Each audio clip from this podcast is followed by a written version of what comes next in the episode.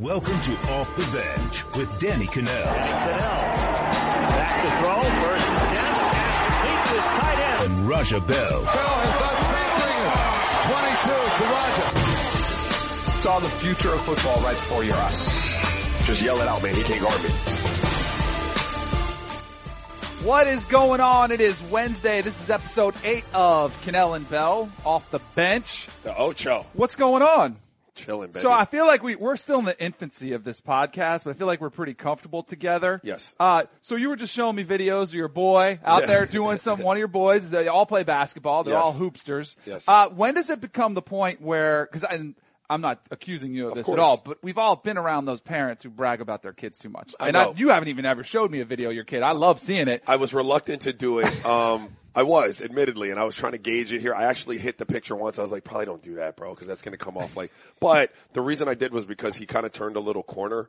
Like it's been kind of me saying, "Let's go, bud. Let's get out there." And like last night, he started to take some ownership in it, and like you, he started to be really excited. So then I got excited. So I'm super sensitive about always downplaying, the, Yeah. always downplaying the You kid. must. You yeah, must. because you don't want to be that annoying No. parent who says you like let let the kid prove it on his own. Correct. Don't set the stage so high, and then everybody's like, "Oh, why are you bragging about this my, kid?" my my best friend Gene does it great up in New Jersey. Like his son will drop forty on you in a heartbeat, but he'll never say it. And then I go up there and I watch the kid, and I'm like, he had forty two, and he's like, yeah, yeah, he's pretty good. That's the like, way it should be. That's the way every parent Yep. should be. All right, we got a huge show for you coming up. We have a huge guest. Uh, my former partner at ESPN Radio, uh, Ryan Russillo, is going to join us. He called me out on his show the other day. So Shots fired. Yeah, shots fired, took some low blows. I thought they were below the belt, so I'm going to call him out on it. I'm going to go. have him on the show. I know there's some probably extenuating circumstances why I couldn't go on his show because it felt like he would have done that. We can have him on ours, so we're going to address those Bet. issues. Uh, we got a ton the most ball. biased voice in college football. Yeah, thanks for. Uh, so now we're gonna have that drop, huh? Uh, so yeah, we're gonna address that with Ryan, but also Kirk Herbstreit took shots at me on Twitter. I was not thrilled with that. Uh, so we'll we'll address all of that a little bit later in the show. We've also got. We're gonna both me and you are gonna rank top five most passionate fan mm, bases in okay. all of sports, not just college football. We're gonna do some NBA cities. We'll do it all. We're gonna make our top five most passionate fan bases, but there was finally some breaking news out of Tallahassee. Okay. Florida State after Jimbo Fisher goes to Texas A&M. Now, fully full disclosure, they had been reaching out to me. I'd give them a little bit of advice, but they but the thing that I admire about Florida State is that they saw this coming. They were able to look at the situation with Jimbo Fisher and say, "You know what? Maybe he goes, maybe he doesn't, but we better make sure we have our stuff together so that plan. if he goes, we don't Mm-hmm. want to be looking like Tennessee. What's going on in Knoxville? We don't want to appear that way. We want to make sure we're lined up. They did it. They were doing their due diligence. They met with several options. Willie Taggart was their guy, and they lock him down. He's coming to Florida State as the ne- next head coach. Good for them. I, I here's if I'm being honest, like I, I don't. My jury's still out on Willie Taggart. It is now. He turned around USF. I don't think he got to to bear the fruits there. Like he left and went to Oregon before um, that thing was what it was this year because that was his team, right? That, that Charlie Strong was winning with. Yep. Um, like a Florida guy. Like I seen interviews with him and, and, and specials on the Oregon situation, and he seems like a class act all the way around. And Florida was his Florida State was his like dream, Dream job, job, right? yeah, so up. Like I wish him all the best, but I'm being honest in terms of, of coaching, um, doing it on a major like program level, like ACC, SEC level, the, the jury's still out for me. So here's the here's the knock on Willie Taggart, and I've seen because a lot of Florida State fans have hit. What do you think of the hire? I think it's a good hire. I like Willie Taggart. Every time I've worked him, covered him at USF, covered him this year at Oregon. Like him, great personable guy. He's supposed Right. to be a great recruiter. I don't know if he's going to be good. Like, Right, I mean, seriously, like there are no guarantees in college football. I like the hire. I'm really curious to see the staff that he brings with him. If he brings Jim Leavitt, there's been some reports that he's bringing his defensive coordinator from Oregon, Mario Cristobal. Yeah. Is he going to bring him to run an offense and run the offensive line? Uh, who and then who else is he going to be able to get? Ron Dugans is down at Miami Yeah. with Mark Don't Richt. Played Ron with alone. me at Florida State. alone. He's a great He's a recruiter, job. and he was with Willie at USF. Oh, okay. Can he lure him back Right. to, to his staff? I don't know. If, if you were just asking me quality of life, and I, this will probably make a lot of Florida State fans really mad. You don't need any more enemies But, but if Ron Dugans is happy in Miami, like life situation, Why would you go back to Tallahassee? Now maybe he maybe he has ties there. He wants to go back to where he played. Right. Then more power to him. But th- so Willie Taggart under 500 as a head coach. That's been some of the knocks there. I think he's 47 and 50 as a head coach. Right. There have been some some knocks about that. Uh, and I think they're valid questions. I think Oregon this year underperformed. I think they were seven and five uh, when it was all said and done. So people are like, well, what what's going on? Well, Jimbo Fisher just got signed for 75 million bucks after going uh, six and six, True. you know, or five and six as the head coach. So I think it's all about fit. This is the first time Florida State has had to actually hire a coach in 40 years. So this is uncharted territory. But it's I my thing would be, no matter how it goes, for at least three or four years, you almost have to just give them say whatever happens happens. Right. Like unless it's an absolute train wreck, but you're not going to see that happen with Willie Taggart. You're you're re- resetting it. You're hitting the reset button to a degree. I mean, Yeah. your, your cupboards are still kind of loaded. Like at, at Florida State, you're never going to be depleted of talent. You have all of these kids that just want to go to your school naturally. But in terms of like getting the culture reestablished and making it his own before you can make um, a determination on whether he is or is not the guy, you got to give him at, at least three years in a college program to do that, right? Yes, absolutely. You got to give him that. Give him a chance to get his recruits. But and you've already seen some recruits praising the move because he's he's been and see the thing he's got the Florida landscape down because Yeah. he was at South Florida, so he's got familiarity with the coaches and probably some of the players because they start young nowadays, Sure. getting relationships built. Then he was at Oregon. The problem I have is I've had some Oregon fans, and I get it because Florida State fans just crushed uh, Jimbo Fisher for the way he handled it. I thought Willie Taggart handled it really well. He was honest with his players. He had a team meeting last Friday, and apparently people were crying. Like there were tears shed. Willie Taggart told his team he was listening to the offer. He said it, he told his team at Oregon Right. said Florida State was always his dream job. He, I mean, he basically was as honest as he could be with his players. Now, the media, he was silent, but Oregon fans are mad at him saying, hey, after one year, tell me one person that you know that if they got offered a raise at a better job to move to a city, a place that's closer to their roots, they would turn it down. Nobody. Exactly. I don't know anybody. So where is that? I, I don't get that criti- I understand the criticism. Trust me. College fans are crazy about their programs, but I feel like that's unfair to bash Absolutely. Willie Taggart. It- Just the same way as I think it's unfair now Jimbo Fisher, because Florida State fans have crushed him. They're mad at him for the way he left. I think he's in a similar situation. I, the problem I had with Jimbo leaving is I don't think he had that open and honest talk with his players. Right. Because even uh, Deondre Francois said, "Hey, no call, no, no text, coach. What's going on?" Would have been nice.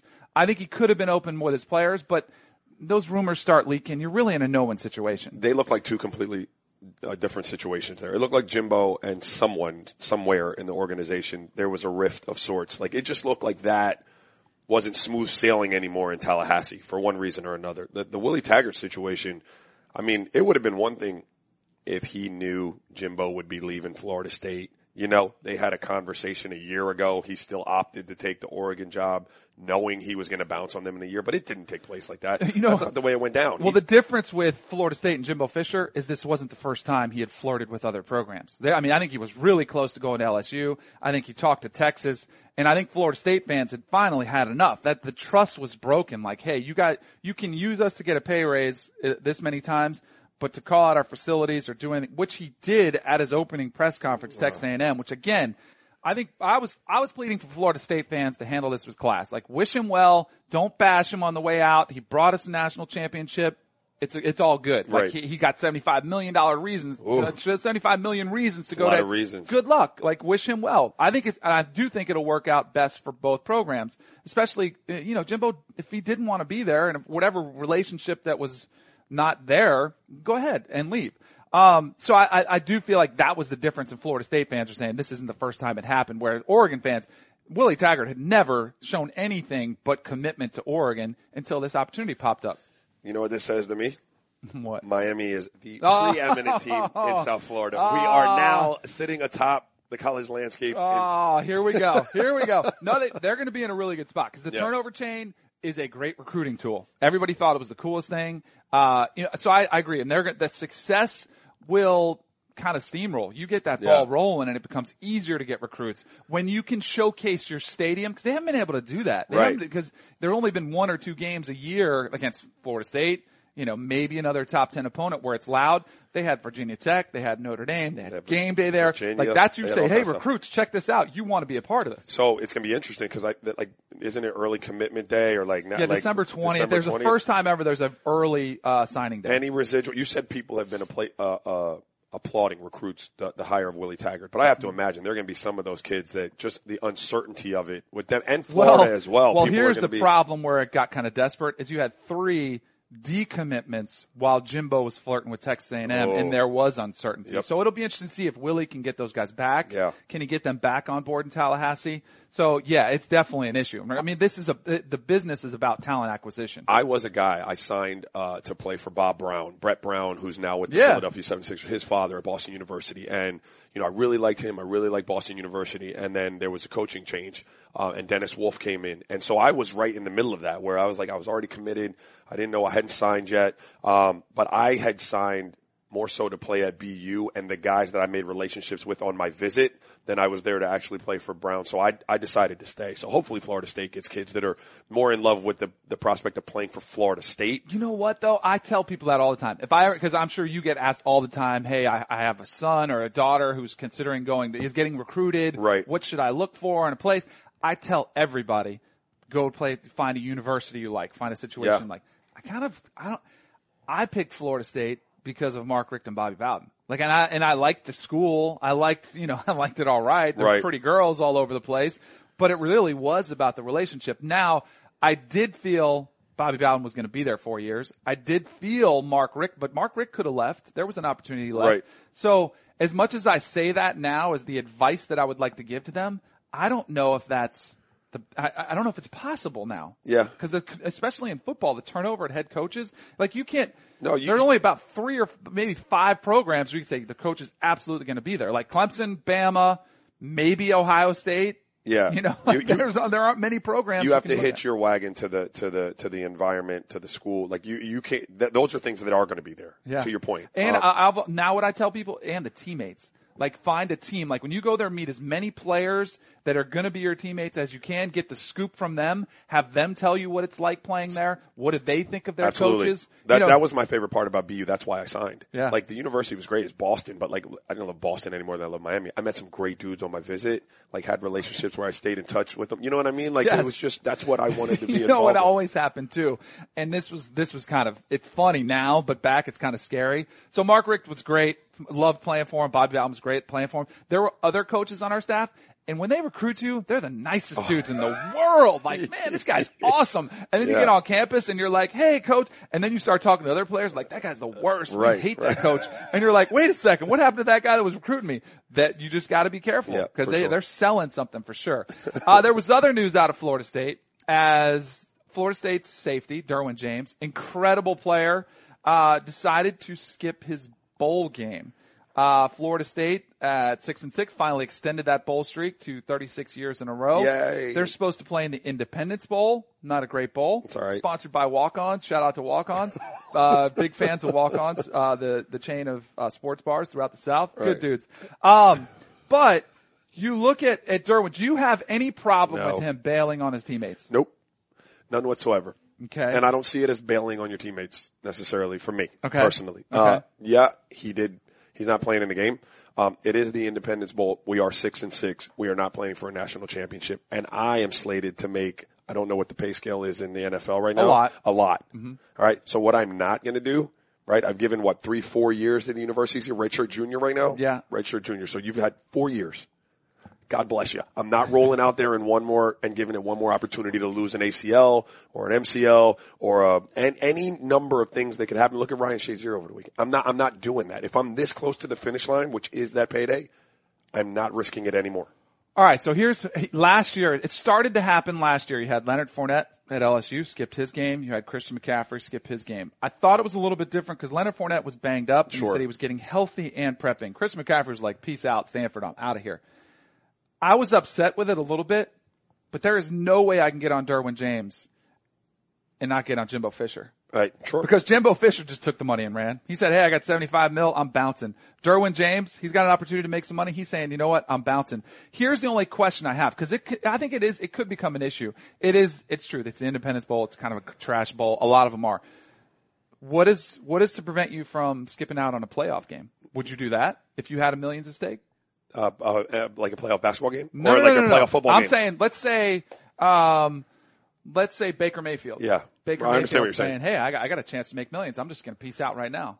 Um, yeah, I mean that like that's what happens. Or you, what if- Pandora's box, right? That's a slippery slope. Or what happens if Derwin James would have said six games ago, season's trash, we're out of the playoffs, I'm bouncing. Well, this begs the bigger question, right? Like of of compensation as it pertains to some of these athletes and making sure they're taken care of health wise afterwards. Like, Yeah. you know, you leave a university, you know, with with a with a knee injury that's going to be chronically arthritic for the rest of your life, and you get no support. Right, that's on you, bro. Right. You did it on our playing field, but God bless you. Good luck, you know. And so it begs the bigger question. But like again, I'm that dude. Like I played basketball. Like and when I played, you didn't have to go to college. So if you have an opportunity to cash in on a life's lifelong work, which is training to become a pro, when you get that opportunity, cash in on it. And if there's anything standing in between that that could potentially hurt you, and you decide you don't want to risk that, I'm all right with it. Yeah, I just I think it's a slippery slope because I'm okay with Derwin James. Like I, I congratulate him on Twitter. Hey, great career at FSU. I don't feel like he betrayed. I don't feel like he sold out his team. I don't feel like he's bailing on him. Right. I think it's a smart business move. But it worries me when we're setting a precedent of hey, we're okay with missing what your team is supposed to go through. Like you're not finishing the season. Sure. But again, Jimbo didn't finish the season. Uh, so I, it's, it's a complicated issue. I think there are different scenarios. If Baker Mayfield, he would get crushed if he skipped the bowls, you know, cause he's, he's playing on. I think that's fair. I think you want to try to win championships. There is one other aspect that I, and I, and this is what I said to Christian McCaffrey and Leonard Fournette last year. You're protected because of the insurance. Right. Like, and schools can pay for the insurance policies that protect you for catastrophic injury and also for loss of value. If you got hurt and you dropped to the fourth round, they can make up the difference in some of that pay. Some of these policies. So what is that a conversation that I have to have, or they they take that out on everybody that's a pro- projected first round pick? they would you'd have to have it but at most schools most power five schools 100% will do it for you like it's just a hey i'm projected like sam darnold if he comes back next year Yeah. he'll he'll have it for sure and he might have had it this year i'm sure he probably did i had it my senior season at florida state uh, and, you know, guys get it. And uh, mine actually, the school did not pay for it, but there's, in Leonard Fournette, his school, LSU didn't pay for it. His Yeah. family paid for it. So there are, there are ways to protect yourself. Well, I bought a policy. Like the only policy I had was bridging the gap um, between when I had my last minimum bill to when I started making uh, money, Mm-hmm. and and it was a lockout year, and there was a you know the collective bargaining agreement and all of that, and so I had to bridge that gap. I had to keep working out, but I had to also make sure that in that time I didn't get injured. So we went. I think it was Lloyd's of London or something like that. You got yourself a policy, but um, it's just It's a know, complicated issue. It really is, and and like you would hope that these kids have some kind. The Derwin James situation for me is a no brainer because they're not playing for anything. Right. Like that's easy, right? Right. But But really, anything outside of a playoff game, they're not playing for anything. they're not playing for anything. So- Technically. exactly. So I mean, you know, But like, again, what? But I look back on it. I played in Orange Bowl. It wasn't for the national championship. It quote wasn't for anything. But I wanted to play in it because it was my last opportunity at Florida State. And I like your teammates are putting their body on the line. They're never going to get paid. Most of them aren't going to go to the NFL. What makes you better? Like, I, the- it's a very the, the, complex the ten issue. million dollars I'm about to make next year. yes, you are 100% right. It's a complicated issue, and there's there's no doubt. I agree with you. I wish they would change the NBA one and done. I'd say go ahead if you can make a living. I wouldn't be opposed if they let guys leave after two years in college football. Right. Like I don't know why we prevent guys from making a living. I would rather do that than start paying college players. Right. Let them go make a living. All right, we tease it off the top. Let's get to another complicated issue. My guy, my former partner, Ryan Russillo, calling me out. Ryan, what's going on? All right, I teased this off the top of the show. My guy, Ryan Russillo, like apparently he's running for mayor of Tuscaloosa, maybe the next commissioner of the SEC. Do you have the sound there, Debo? You have it handy of Ryan, what he said, just so we can You want the long or short version? Let's do the short version. Cliff notes. Let's do the short version. The most biased voice in college football. All right, so that that would kind of hurt a little bit down deep. Do you feel any regret for going there? No, I don't. All right, so let me let me don't. explain myself, and this is where I was bummed because I think we had some really good conversations the last couple years. I was telling Raja, I'm like, you might just want to sit this one out the way Van Pelt told, you know, said, hey, you guys go ahead and just go at it. I will say this: I am biased for two things. One, I am biased against the system. I and you know this better than anybody. I can't I stand the way yeah. that we select uh, that we select our the the process that we go that we go through. I cannot stand the way we do it. And you know what else I'm biased for, and I think everybody else is. I'm biased to wanting to be right, like in all of it. Like if I pick a team or if I have a certain belief, I want to be proved right. Like that's I don't think it. And this was a worst case scenario for me because it was Alabama that was in the discussion, because I've been pegged as this anti-Alabama fan, even though I've, I've only picked against them a handful of times, and a lot of those times I've been right about it, but I felt like it was a no-win situation for me because I was up there last year saying Penn State should be in over Ohio State because they won the conference, and I felt like there was a double standard there. Do you agree with me? That last part, especially, um, you were consistent on that. You were a conference championship guy, uh, and, and you've always been that way since we first started working together before we were even doing the show together. Um, so you have been consistent with that. And my whole point that I, that I feel like if you just went, if you did this out over 10, 20 years, let's say, there would be years where you'd be rewarding a conference champ. Or for people that push for the eight and make sure that all are in there as if it's the worst thing ever somebody's left out. Like I feel like the more we do this, if it were to be consistently four teams, you're going to have a conference champ in there where you go like, I, I, you know, I don't think this team should automatically be in there, and that's more based on the eight and that kind of stuff. But I've paid attention to everything you've said all year, and I thought the, the Mississippi State one, that one bummed me out. It like actually pissed me off because wait, which one are you talking about? State. What's that? Which one are you talking about? I don't know about Mississippi I'll, State. I'll, I'll, I'll set it up here. Okay. You were anti Mississippi State almost every time the rankings came out. Like you would freak out because they'd be like 16th or something. And I go, okay, you know, that's fine. And as you and I both know, when you do top 25 teams late in the season, mm-hmm. you basically run out of teams. And then you start trying to find, like, do I have anything in these last seven or eight teams that resemble anything that, like, can be competitive? And Mississippi State with the win against LSU, and yes, when they go on the road, they'd be a completely different team. But yet when they were at home, like, I don't know that many teams could compete with Bama ever. Okay, like like Mississippi State did. So then when they play Ole Miss, and Nick Fitzgerald's leg breaks in half, you're tw- and they lose to Ole Miss, you're tweeting out like, "Yeah, I was right about Mississippi State not being that good because they lose to what a six and six Ole Miss team." And I thought like that was confirmation bias. Like you wanted to be right because you're right. We all root for being correct on this stuff, but you were using a kid breaking his ankle, who's their most important player in the game, as confirmation that Mississippi State was a fraud all season long. And I don't think you ever tweeted about Michigan State. Like, why is Penn State given the benefit of that? Why was Penn State up until what the second to last rankings ranked in the top ten?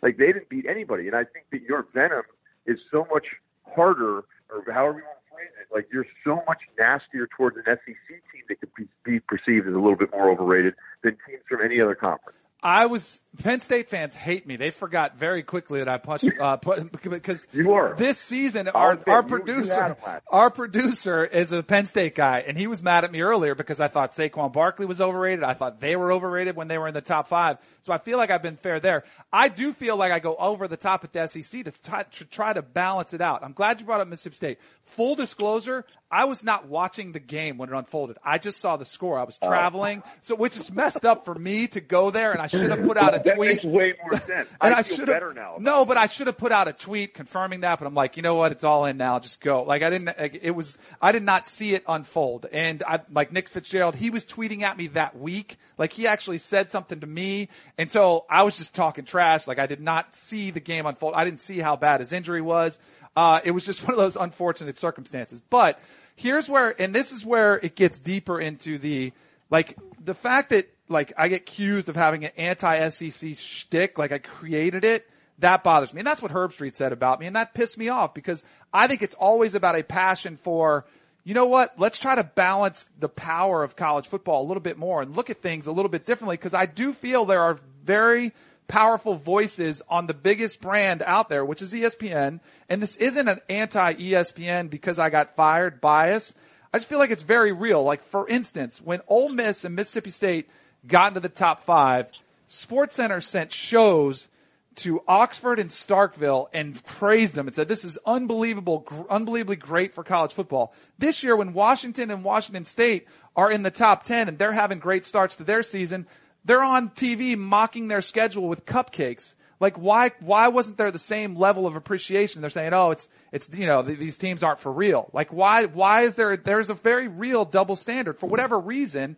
And I get it. If you're at ESPN and you have the SEC network, it does make sense. And you're going to get a lot of airtime for the SEC. Okay, but I just don't think, and I think you would know this working here, that there wasn't this memo that went out, man. There Agreed. wasn't this memo. Like the argument you and I used to always have about the SEC is that when another conference wins seven in a row with four different teams, like they did, we would then talk about that conference all the time. We would freak out about the ACC. If the Big Ten did it, we would freak out about the Big Ten. And you would try to tell me that there wasn't that much of a gap. Now, the funny thing is, is now that we don't work together, I agree with you. There's not that much of a gap argument. But because there isn't that much of an argument, uh, a gap today between the conferences, doesn't mean that I think you were right back then in 2013 and 14, and then you had that great SEC West Bowl season, and it was like you were doing a victory lap, and you should have been because you've been banging that the whole time. But I don't think that really proved anything. I don't know if the SEC is still the best because they have two teams in the playoff. There's no way it's even close to as deep as when Arkansas was seven and six and in last place in the SEC West. But when you, when I think with fan bases, and you know this from your Florida State fan base, like the year after they won the title, they thought ESPN was out to get them so much. Like the Rolling Stone wrote an article about it. It was an awful article. It didn't make any sense whatsoever. People were creating these things. The reason we didn't go to the to a Washington Washington State deal like we did Mississippi and Mississippi State, and granted, you know, later in the season, like it's a budget thing. We're not traveling anywhere now. Like we just aren't. We aren't doing Sports Center. If you look out there, Sports Center isn't on the road now as much as it was before. So we were going on the road all the time, and now we aren't. So is it because we decided in some back room that we don't like the Pac-12 and we want to bump up the SEC because we have the SEC network? Well, no, it's because Sports Center isn't on the road now. And as much as you know, you want to be the right guy for the. There's times when I'm like, man, thank God Texas isn't great because if Texas was great, we'd all be told we were pro Texas all the time because we have a Longhorn network, and since we've launched that, they haven't been as good, and so nobody ever brings up any of that stuff. We are biased towards the programs that we buy into based on prior success. The same way the AP poll, when it comes out, the preseason top 10 is who's back at quarterback and who do we think is good. And we've done it with Texas. We've done it with Florida State. We do it with Ohio State all the time. So when you call it a TV invitational, like I got to admit, I laugh because I go, it's not like we left out UCF here. We left out Ohio State. And I mean we, meaning the committee, which I'll Right. probably get crushed for like some Freudian slip that somehow we're all involved. Like, Dan, I don't think it's that sinister. This, this stuff isn't that sinister. And they left out a two-loss Ohio State team instead of Alabama. This isn't some massive conspiracy. So do, let me ask you, Ryan. You guys got a lot going on, you and Danny, and I'm not. I'm going to sit back and chill for a minute. But it, do you believe that they got it Is right? it weird to not be in the fight, Roger? It- it is weird. Yes, it's refreshing actually. Um, but do you feel like they ultimately got it right this year? Like we've got the top four teams in? I do think we have it right. And then when somebody comes back and he's saying, "Oh, that's just because of Bama, Bama, Bama," which I think Danny would say to me, is that hey, if if Ohio State had one loss and didn't lose to Iowa, I would reward them for scheduling Oklahoma and winning the Big Ten championship. And again, the Big Ten may be the best. Maybe it, I thought the Big Twelve was maybe the best conference. I think the Pac-12 is still over uh, underlooked or overlooked. Excuse me, how I should say it. it's early for me. I still think they're completely overlooked because I think there's quality depth in that conference that maybe other conferences don't have. But I just think Bama's better. And if you want to tell me like, oh, you know, they're not as good at linebacker, they still they still gave up the fewest points. If you want to tell me their schedule okay. But I don't have a problem with somebody on the committee going, you know what? I just think Bama's good.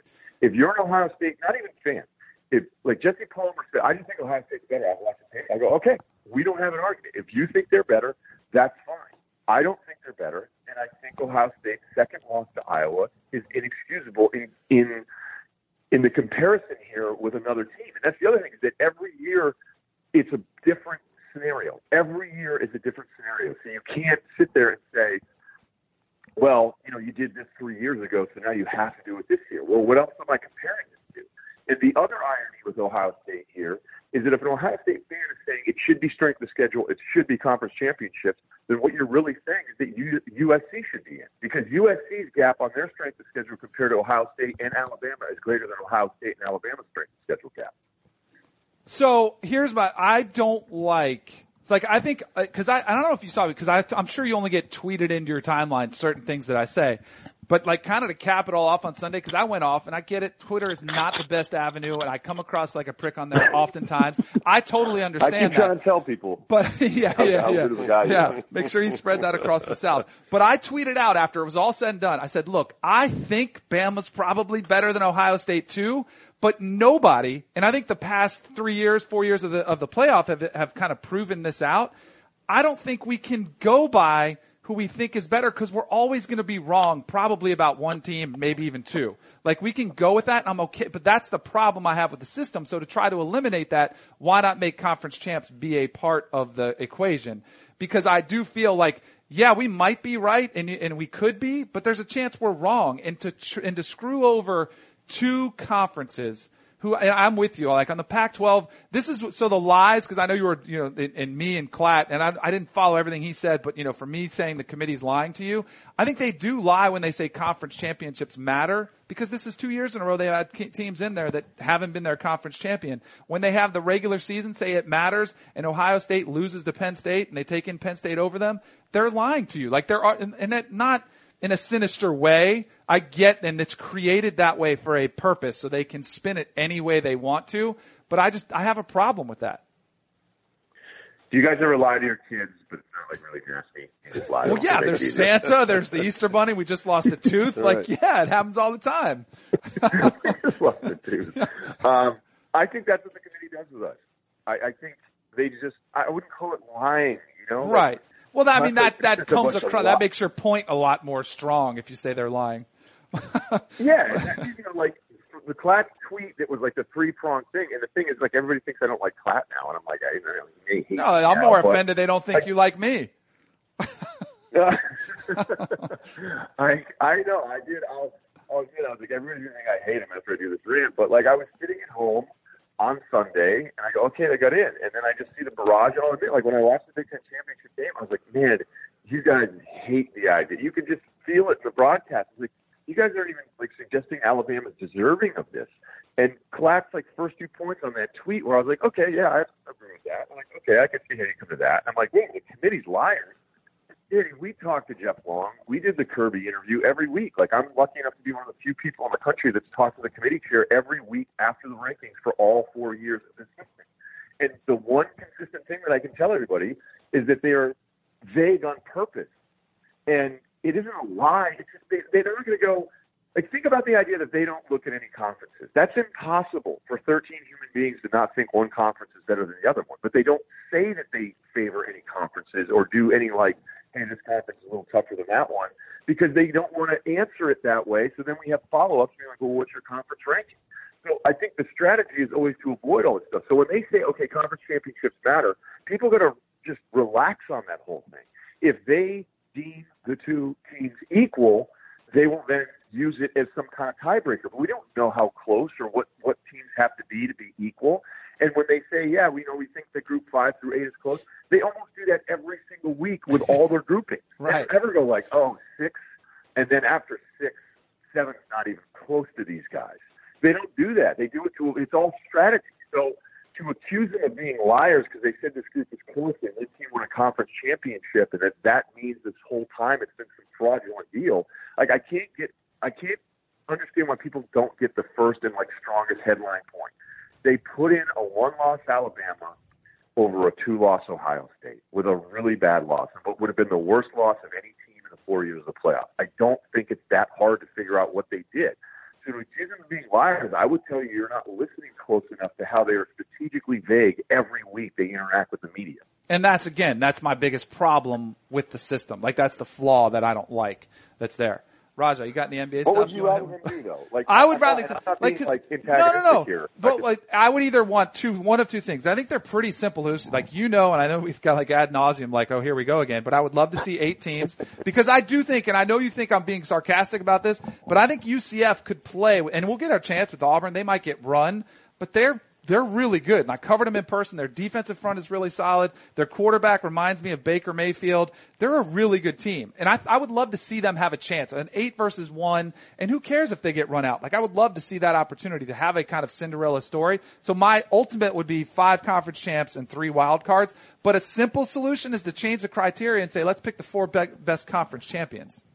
You know, and then you, and then if there is a, a, t- a conference that looks awful and you say, you know what, Uh, you know, who cares if they had three losses, we just keep them out. Because I, and I, you know this, I did not want it to be two AC teams. Last year I didn't want it to be two Big Ten teams.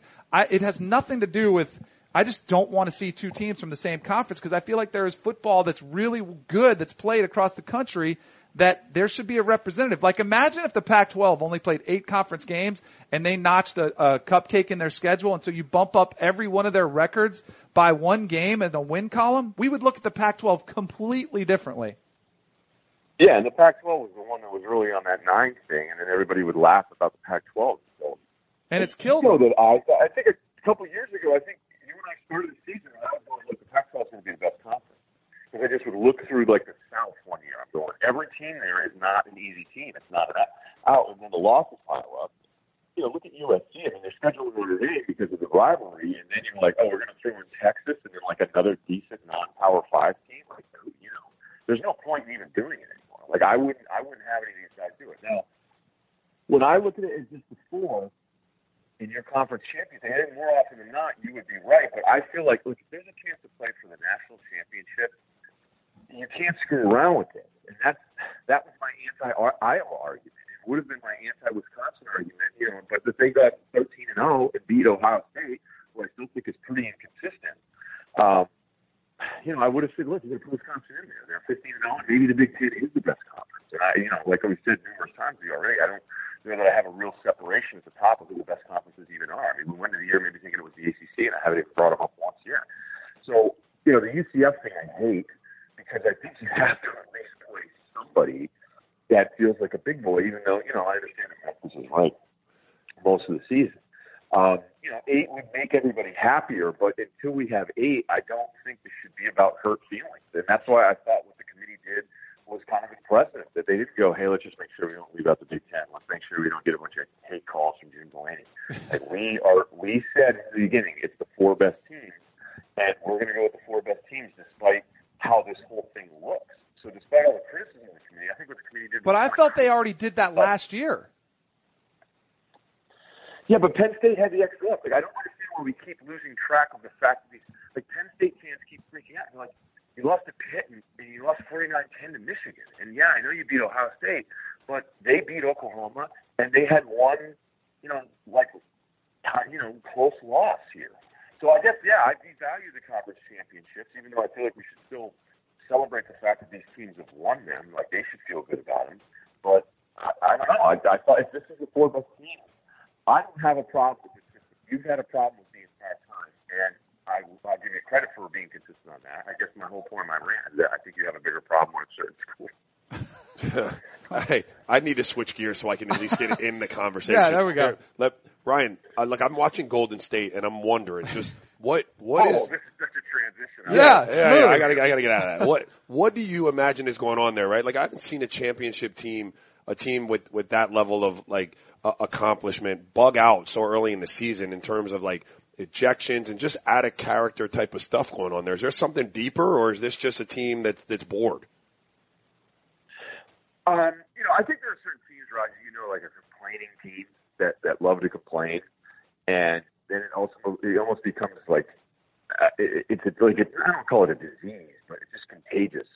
And Golden State's one of those. I mean, the Clippers have been forever. As much as I love Doc, like they complain like crazy. When they had Chris there, they complained all the time. But watching this year, I think Golden State's gone through a couple phases of absolute boredom, still with a great record, bad defensively in the beginning. Um, and then this turn it on thing where we go, okay, this is a joke, how good we are. And I, I just feel like it's the it's the third kind of fourth year of this. You know, when you're talking about the finals, group would be the fourth year, the second with Durant, that there's a there's a I just feel like they're kind of annoyed by the process of 80 games to go through what they think is going to be another run at the title. I, that's that's really all I see. I, like I don't think it's a really alarming thing. I know Kerr said, you know, everyone needs to do a better job and they need to stop complaining. I mean, this is on them. I mean, Draymond has moments where he decides, all right, I'm getting one here, and I never quite understood that. And Danny and I were like, talking in person. I said, you know, do you feel like that's kind of selfish? Do you feel like there's a moment where you can go, I don't need to act like this?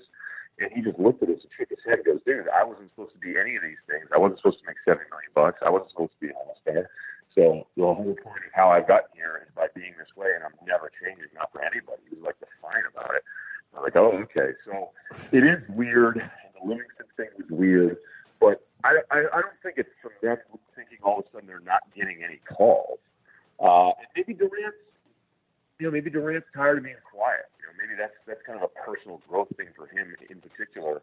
But I I think it's more often than not when I watch him, I just go, this is so horrifying when they want it to be that maybe they don't, they don't feel challenged enough. They're just kind of acting up a little bit. Interesting.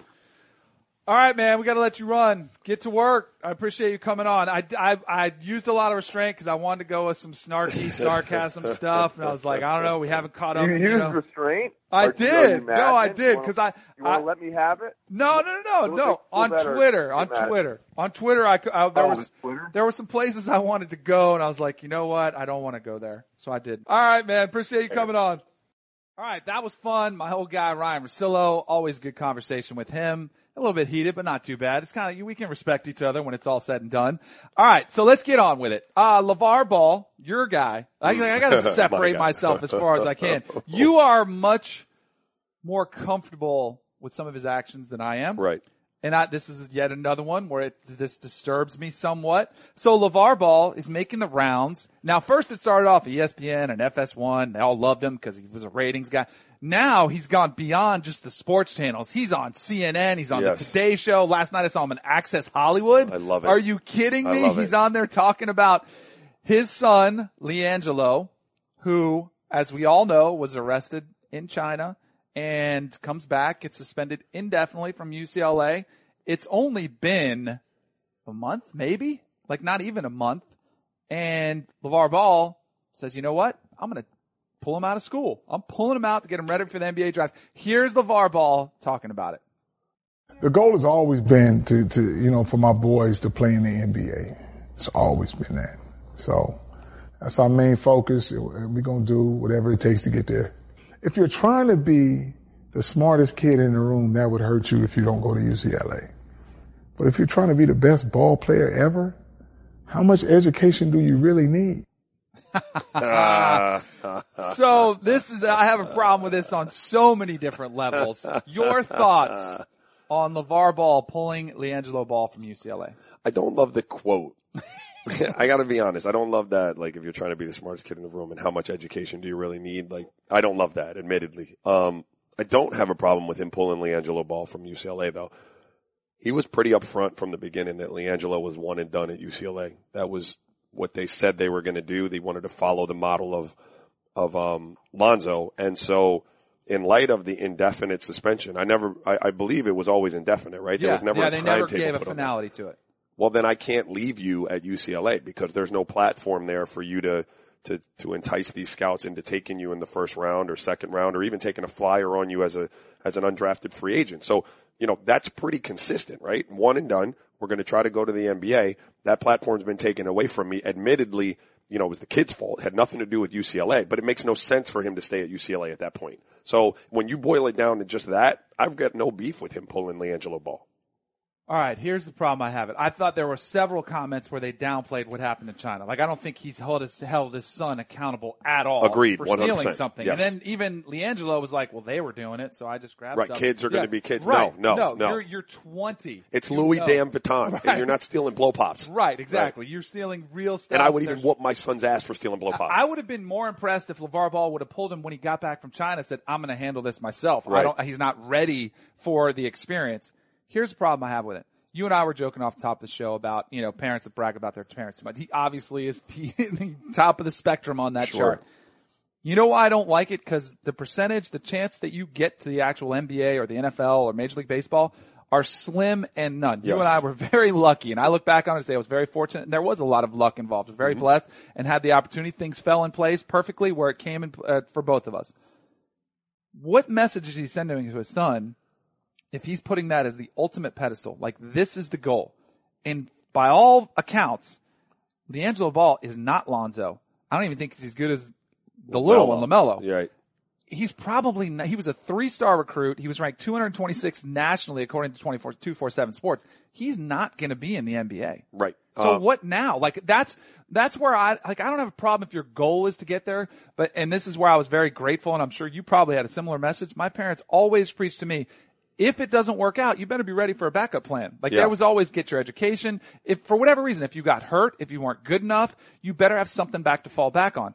There is no, this is all in, which is a scary proposition unless you're just building the next Kardashians, which maybe he is. So that that's exactly where I was going with that. Like he, you know, I liken him to is it Kris? Is that the mom of the Kardashians? Yes, Like, Jenner. this this is its own thing now. It's its own brand. It's it's he's on everything. So reality TV wise, reality like entertainment wise, like these kids.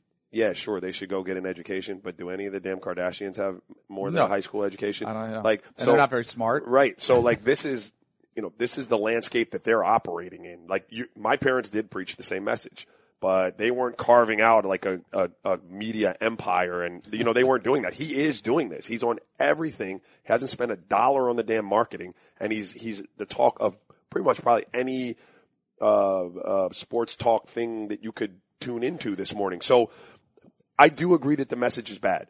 Um, but, but that's preference. Like Do that- you feel bad at all for LiAngelo? Because he's setting him up saying, my boys are going to play in the Lakers. I, he's going to be, we're prepping him for the NBA draft. Do you feel bad at the pressure he's putting on LiAngelo or do you think LiAngelo knows the deal? I think those kids have been raised in that environment to where they're callous to that at this point. I, I do feel bad that, you know, some of them are better than others and LiAngelo might be the one who has the least amount of like talent and the least, uh, potential to play somewhere. But I think that he could play in Europe somewhere.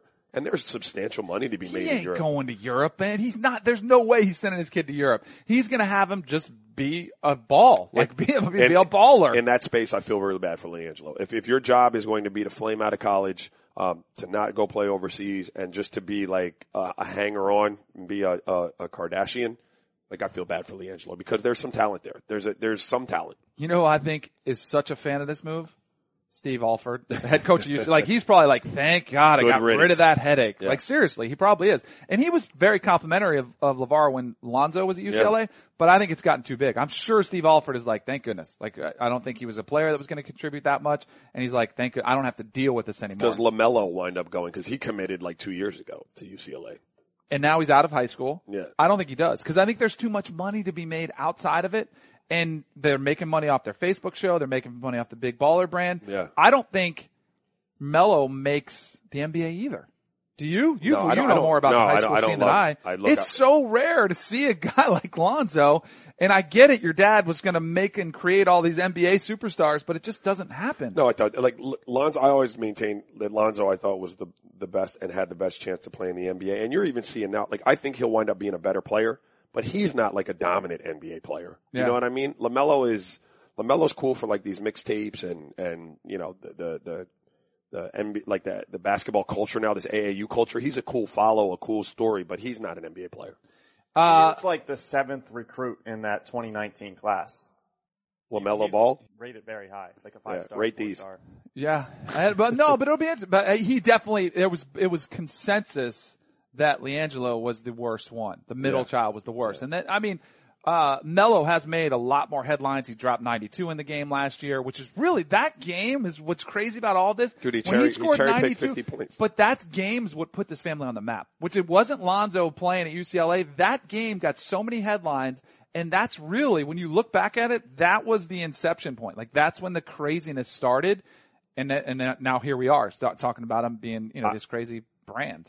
I just I do feel bad for the kid LiAngelo. I feel bad that he's in all of this. He made a terrible mistake, like terrible mistake. The dad should, if you want to help the kid, have him own that. Like Yeah. have him take some responsibility for his actions. But pulling him from UCLA, um, in and of itself, I, I don't have a major beef with. Yeah, I don't have, if it's a bad fit, if Yeah. he wasn't going to play and you didn't have a suspension, I don't have a problem with that either. I just think it's a mistake the way he's handling his Agreed. kids.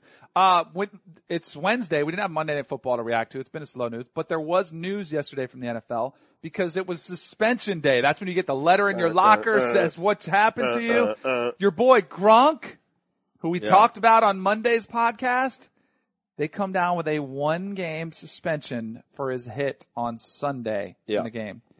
There also was a suspension doled out between Juju Smith-Schuster and George Iloka. Uh, Smith-Schuster was the, had the hit on Vontaze Burfict, then taunted him.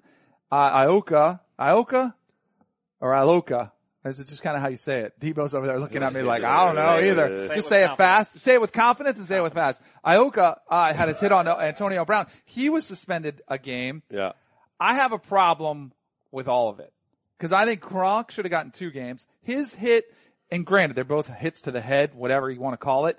His hit was premeditated. It was intentional. It was desi- Post-play. It was designed to injure something. He had intent. There's no way Gronk should have gotten off with a one game suspension. Yeah, I, I was glad that they suspended, but I do think there were degrees of suspensions warranted there because Gronk's was, was post play. Mm-hmm. Like that, the play was over, you got up and, and to your point, premeditated, I'm gonna spear him in the back of the head. The other ones are like, you could say that's no, no hit to the head, but like Juju Smith-Schuster was, was trying to block Vontaze Right. Burfict. Like and it was more that his probably, his probably shouldn't have been a suspension. Right. But he taunted him. But like when, since when are we setting that standard? but bro, like, when, like, you see it at the youth level, you lay somebody out, like there's a level of, of, yeah, of you want to do it. You, Of yeah, course. Yeah, Now, yeah, you want to look. flag, throw a flag. You know, Right. if you want to fine him, fine. I don't, Right. I don't agree with the suspension, but if you decided to, I'll be, I'll be cool with that. But then that means you have to up the suspension on one that, that's apt. I just feel like they're two separate issues. One is an in-game, a shot in the, in the field of play. Um, the other one is a premeditated after the play type of situation. And I think they're two different degrees and they warrant two different degrees of, of, uh, The penalties. NFL, there's too much ambiguity on all their suspensions. The punishment they dole out, whether it's off the field or on the field, there's just too much. There's not enough clarity. There's uh, no consistency. Uh, it, when I look at it, I just see. I, I don't love that coming out of it. When you were, did you watch the game Monday night? Know you Um, got busy. well, I watched kids. some of it, So I was actually watching it. My wife was sitting with me, which is something that never happens. Like we were just happened to be sitting on the couch and we were watching when Ryan Shazier Yeah. got hit. Yep. And my wife was like, "Oh my gosh!" She's sitting there watching it. You know, how's he going to be? Is he going to be okay? And I kept telling her, "I'm like, he'll be fine. They're really precautious, and hopefully he will be fine. He's still in the hospital." Um, but I was kind of amazed at the conversation following that game because there was a it was a lot of hits. You had Shazier who was down for extended period of time. Yeah. Everybody on Twitter was talking about it. And it became this conversation and indictment on football. Like, how could anybody play this game? You, as a father, and this was one of the first things you asked me, was about football and your kids playing. What did you think while you saw that going down? It was really scary. It, w- it was scary, and you know, my wife was there. Um, my I had to talk to my mom yesterday, and they're you know they're almost in tears over it. Um, My wife was too. yeah, it's it's like I feel terrible. Like my you know Ryan Shazier, I've met him. My son, my son, my five year old has alopecia, and Ryan Shazier has alopecia, and we happened to be in Cleveland. He was at a Cleveland game, so he was nice enough to meet my son and talk to him. And so you know I met him and know him a little bit. Like I, I felt I felt terrible. Like you know all prayers out to his family and so on and so forth. I in every sport, um, there's potential to get injured, right? Like obviously in football, um, to a higher degree than basketball. And it really, I'm in a place right now where, you know, I'm making some decisions on that. Yeah. Like, I, I, I am. Like my son, who's a quarterback, um, is a good quarterback, but, but he really likes to hit. Like that's what he likes to do. And he plays linebacker. And, you know, my dad spends infinite, like, amount of time telling this kid to keep his head up, like keep it out of the play, like tackle with your shoulder, wrap up. But, you know, kids are kids. They want to hit something. They're watching TV. And so I'm at a point now where I got to make a decision on it. It's uh, it it it was all the talk. I think football, and I've been very defensive of football, saying, "Hey, it's, there's no doubt it's a violent sport." I feel personally like it's under attack. Like people do not want to see football continue. Right. Like, I think it wants to be, people want to ban it, and a lot of it's because of CTE. A lot of it's because I think there is sort of a war on masculinity. I think people don't like that. Yep. Um, when I was watching it go down, I have a question for you. When Gordon Hayward snapped his ankle and was disgusting, did Yep. you think about not having your kids Nope. play basketball? I did not. You know, But- I think it, but it, and it, now So- it is scarier when there's neck and back Yeah, issues. this is this is the this is you know what went through my head at the time, and I'm with you on that. That's what I've always said to my wife. Even soccer, I'm like Cindy. Do you see some of the the catastrophic like injuries that some of these people have to their knees and ankles and stuff playing soccer? There's a inherent risk when you play any sport, but I pictured myself like running out onto the field to my son, Mm-hmm. right, and having him look at me and tell me that he couldn't feel his legs. Yeah. And when that went through my mind, I was like, Rod, you have to really, we, we got to think about this a little bit more. Cause I've always just been matter of fact, like, nah, dude, like, they're fine. Let's go. Let's play. Like, Right. we, you know, football. And I'm being honest with you, bro. Last last No, you should be, and two I nights you ago, I was like, hey, bro, this is uh, And everybody like full. My dad would not let me play football until I was 16. Yep. Because he wanted my body and bones to develop. And I think even still looking back on it, he probably wishes he didn't let me play. Right, like, right, right, I think he wishes right. I would have played baseball. I Right. mean, uh, there's just, I think it's every parent's decision. I think every parent has to come that they should have that conversation. But I would just say, like, there's everything in life involves risk, right? And you have to weigh that risk. You have to do everything you can to protect every, and look, I have children. I get it. You want to protect your children, but at some point, you've got to say, all right, I'm willing to accept some level of risk. Sure. And is that risk too great for football? I don't think it is, but some people might, and you might, and I'm okay with that. I would never criticize you No. for saying you don't want your kids to play football. where I'm at with it is like just take them off the defensive side of the ball. well, that, my dad said I could play quarterback. Yeah, well, that's I was where I'm at not with Dia. playing. I was not playing defense. Uh, I was allowed to punt and kick as well, but I wasn't. I wasn't allowed to play any other position. Right. Like my dad said, you can only play quarterback. That's where I'm at with this kid. Right. So everybody become quarterbacks. Good luck. All right, let's have some fun because uh, can you? I need some help. More pronunciation issues. Debo, what are we dealing with with the ba- the Japanese Babe Ruth is what I'll call him. That that's easier, but Yeah. Shohei Ohtani. Shohei. Okay, so he is the Japanese Babe Ruth. He's been considering playing baseball in the Major League Baseball. Has been surveying markets. He does now. You, who would you think somebody would want to play for? Oh, coming dude, the Sox, Yeah, the Yanks, yeah. like Some the- of those. yeah. He doesn't want to play for any of the most epic franchises like, nope. in the Major League in MLB. He wants to go to a smaller market team. Some people are saying Seattle, uh, San Francisco, somewhere in the West He likes Coast. boutique hotels. I guess, I guess, I guess so. Yeah. I don't know, uh, it- what the reasoning is there. uh, hopefully we'll find out soon, but it had me thinking about kind of cities that you're dealing with. I Yeah. think he's crazy to pass over, pass over the Yankees or the Red Sox because they, well, they have a ton of money, but also the fan bases there are nuts. So every Wednesday we want to do a top five, right? We did two through five because we didn't need a number one in the NBA last Right. week. I want to do who you view as the top five most passionate fan bases in all That's of sports. tough. Anywhere. College, Yeah. NBA, NFL, you name it. Oh yeah, that's tough. That there are a lot of fans, and I had all of about ten minutes to get this done. So All right. forgive me. But so who do you got? number five, I went with Kentucky men's basketball. Ooh. Yeah, played there as a freshman in Rupp Arena when I was at Boston University, and Yeah. it was just it was unbelievable. Like it was crazy, and those tickets are like generational. Like Yeah. you're, you you can't buy them. Same with my number four team, which is like the Packer fans, the Cheeseheads. Ooh. Like anybody who's going to be out there in like minus twenty five degree weather Yes. with a block of cheese on your head, God Yes. bless you. Um, my third, I'm going to the English Premier League and the Man U fans. I love a good. What do they call it when they get to scuffling after the games, like the bar fights? They have the hooligans. hooligans, the hooligans, are yeah. out there. Um, so I'll go with them uh, just because I feel like I wanted a little flavor in there. My second fan base, it's because I was I experienced it and I lived in Cleveland for a couple years. It's the Browns fan base. Like we went to a game. I took my sons because we wanted to experience it. It was like all of zero degrees out. They were zero and eight, and the place was banana cakes. It was packed. The scene was out of its mind. They are they're they're rabid for the the Browns. No matter what happens there with the Cavs or anybody else, they're Browns fans first, and they never win anything. Right. So I got to give them that. And then the Eagles. Um, I'd really go with any Philadelphia team, but I asked Debo, right? No, I would because they are passionate. I played in Philly. They booed damn Santa Claus. yeah. They booed. They threw batteries at Santa Claus. Did. Yeah. Like Destiny's Child came out for the for the um They threw snowballs at Santa Claus threw one battery at JD Drew JD Drew, right? just to get it straight. like bananas. They they booed Destiny's Child at the All Star game in in 2001 because to be fair, she had a Kobe. uh, One of them had a Kobe jersey, but the other one had an AI jersey. So Right. you can't They boo the whole. Beyonce. Yeah, bro. So anyway, I'll go with Eagles fans out of all the Philly fans because they're just nuts. Football fans are. All right, nuts. so you that was a very good list, Thank you. outstanding list. I was a little bit of a cop out on some of these because I didn't get as specific as you, but I like the way you did Thank it. you. All right, so my number five, Florida State. I, I can't. I got. True I got. I got to throw one up for the for the True for the homies. You know, I got to pour one out from them. My number four. You went with the Man U. I went with the soccer mafia, as I call them. The soccer mafia.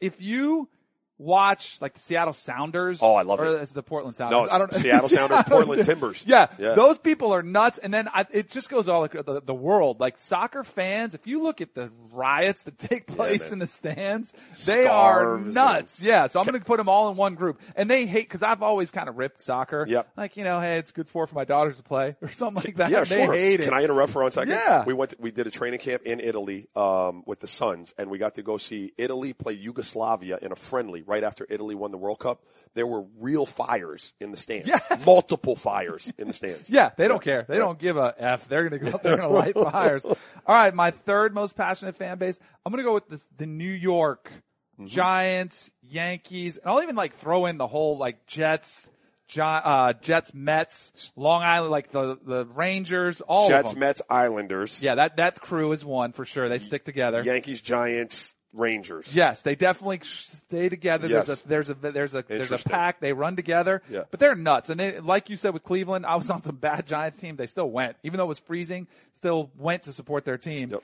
Second most, I'm gonna go with Boston, mm. like the Yeah. the Pats, the Bruins, the Celts. Yeah. They're good. They the are Red- Like there's a, They're that good. that crew is pretty. They're pretty passionate And about their obnoxious. sport. Yeah, yeah. My number one most passionate fan base, for better or for worse, is Alabama. Yeah. Alabama football fans. Think about it. And they How only have they only have Alabama football. Like I- there's no NBA team. I feel- there's no NFL team. So they're throwing a you know 365 24/7. It's all into Bama football. That's a great call. Now, I don't should know I, I is that, that. is that sliding Auburn? Should I put the whole? No, I'll just I'll stick with Bama because they're fans, and trust me, I know this personally. They like to have it at have Yeah. at it with me on Twitter. Uh, they are, and that's it's uh, it's it's best. I mean, college football fans. Could have thrown them in a whole group because I do feel like college football fans are more passionate. Now, you go up to New England and that area, New Yeah. York, Boston, Cleveland. Those fans who aren't huge college. I shouldn't say Cleveland because they like Ohio State.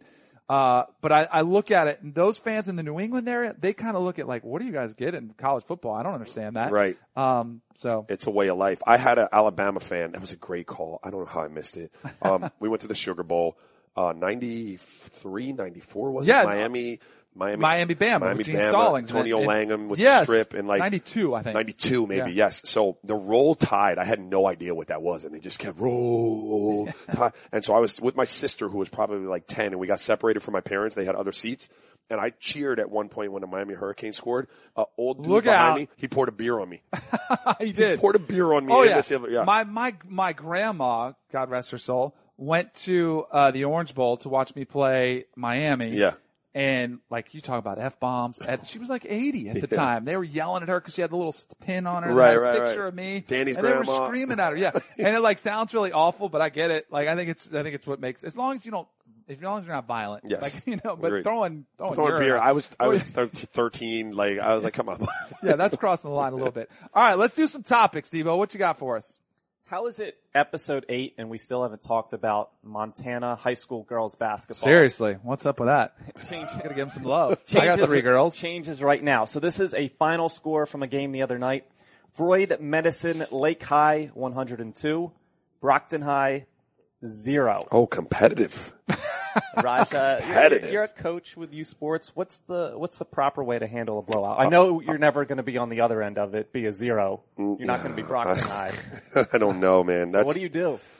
that's tough. I so my teams typically are strong for our age group. Um, and I will let my starters. I feel like there's a responsibility to play them. They work hard, so I will play them for a while. Once I get up a certain amount, then I go to my then I go to the you know to my bench and I go towards the end of my bench. But even those kids, there are times when they're much better than the teams we're playing, and I don't know what to tell them. Like I might not let them press anymore. Yeah. right? But if you still can't score against our zone, I can't then have them come down to the other end of the court and not shoot. Like, you know, some of these kids that don't play need a chance to play too. So I, I honestly don't know what to do. Do you just let them score? Right. So in baseball, there's a 10 run rule, especially at, you know, youth levels.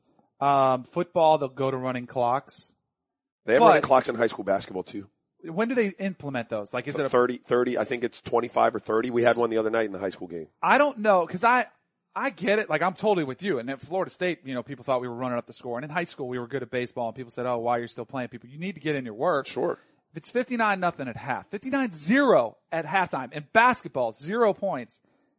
I don't know. I think maybe I, like, I think this is where you say, "Hey, this is sports. Why don't you give?" Like, let's make it an exhibition. We'll give you some of our players. They only Yeah. had five players in the other team. Sure. One was an eighth grader. Like, say, if we want to get work in, if we really want to do that, let's just let's Turn have it a into a practice. scrimmage. Yeah, Yeah. absolutely. We'll take the win. You guys forfeit, whatever it is. Let's keep playing so the girls can have fun, so- and then make it more enjoyable for the other team. Like we'll take two. We'll give them. We'll just roll So- options. yeah. Options, right? Yeah. Like if you you've had enough. Yeah. We've had enough. Yes. Let's see, but in high school they're really by they're Yeah. really by the rules because it opens Pandora's box and it opens it sets precedent and now you got people saying like, you know, you're just gonna give me a game because I need a game. You know what I mean? Like it's weird, but I agree with you, dude. Like that's how healthy can that be for for for anybody to get rolled like that? Like how do you? Not good. Jesus. No, how bad are they to not uh, score Yeah, a point?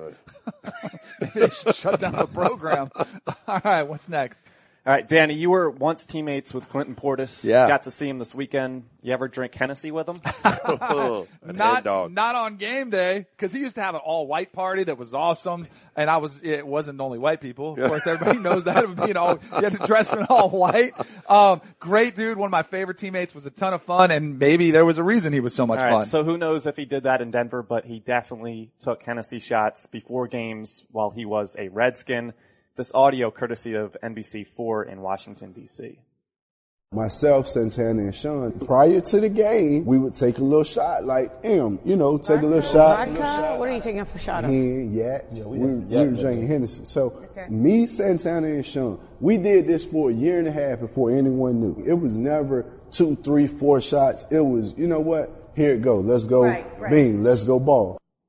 So referencing What? Santana Moss and Sean Taylor, teammates with the Redskins, also teammates of his with Miami. So after Sean Taylor tragically passed away, Portis and Moss continued this tradition, but a new head coach came in, Jim Zorn came in and kind of shut it down. And. Portis said this kind of lost the locker room.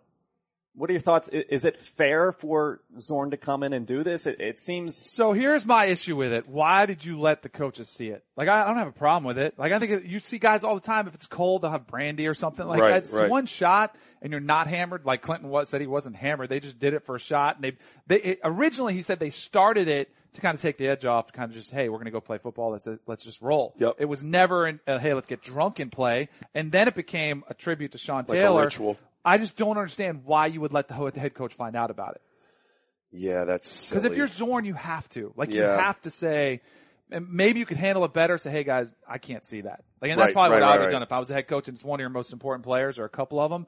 I would have said, hey, I don't care that you guys do it. You just can't be doing it out in the open in the locker rooms. Like it become a thing, and they're trying to get everybody to do a shot. Like I don't know the details of that, but where Jim when where did Jim Zorn come from? He was a he was an old quarterback. Like he played. he college, did he college coach? Was he college No, coach? he, he that was his first job though. He was always a coordinator, quarterback coach, All right. and a lot of people said it was not a good fit. Good. being uh it, being there. That's what happens sometimes. It, that's what I think about. I mean, yeah, if you're gonna take some shots and you want to do it as a ritual or a tribute, I mean, do that stuff. You know, find a nice quiet place to do it. Throw them up in the air. Let's keep it moving. But coaches sometimes get into situations like that with players and and locker rooms where they feel like they have to come in and lay down the law, and you really don't. Right. Like you really don't. Like let sleeping dogs lie. If it's been going on, people aren't hammered. Like do what you said. Hey fellas, look, I, look, I get it, bro. I played. Take Yeah. that. Take it somewhere else. Like, Yeah. Don't do it here. Um, but there have been plenty of coaches that come in, they think that they're doing the right thing, and they lose a locker room or they lose a, a person on the team There's that's integral fine, immediately. There's a fine line between laying down the discipline, Yeah. laying down the hammer, and losing guys, Yeah. especially when they're making big money. And you're trying to like kind of showcase, and you're a newer coach. Sure. You're trying to say, "Hey, I've, I have authority too. I can do this. You have to listen to me." It can it can be a really tough line to walk as a head coach, and you've got that's where you have to be such a good people person to know who you're dealing with. I was in Utah. Jerry Sloan got fired. Um, Tyrone Corbin got the job, called me in, said, Hey, I need you to be my, my first, we're in Phoenix. He calls me in up to the hotel room. I need you to be my eyes and ears in the locker room, kind of keep, keep me, you know, keep the players and me, you know, be the liaison essentially is what he was saying. I was all good with it. I was like, coach, yeah, do your thing. Like, you know, whoop de whoop de whoop. Um, I used to go into the family room at halftime of games. It had started in Phoenix. Mike D'Antoni encouraged all the kids to be in the hallway, give them high fives. Like we had a family environment. So I would run into the locker room at halftime, you know, give my wife a kiss, give my kids a high five, go back out. He found out I was doing it and decided he wanted to set precedent. Told me it was a bad look. Um, what would it look, you know, what were the optics of that? I was in there talking about him, which I was not, but immediately, like, you lost me. I'm out. Like, there's no need for you to do that. This is something, and I articulated, I've done this my whole career. Like, this isn't a new thing. I'm just going, it gets me back to neutral and we can play again. But his need to control that, he lost, like, he lost me and I became an enemy at that point. Like I was a friend, but now you've made me an enemy and too many coaches take that approach. Like it doesn't have to be one way. Like there's a way to work that out. We're grown men at this point. All right, that's it for episode eight. We went a little bit long today. Hopefully you enjoyed it. Make sure you go to Apple Podcasts, subscribe, download, leave us a five star comment. In the comment, ask us a question. We'll answer it on the show anytime we have a chance. Make sure you touch, check us out on Stitcher, tune in, anywhere they have podcasts, Google Play. We're there. Thanks for the support. Keep listening.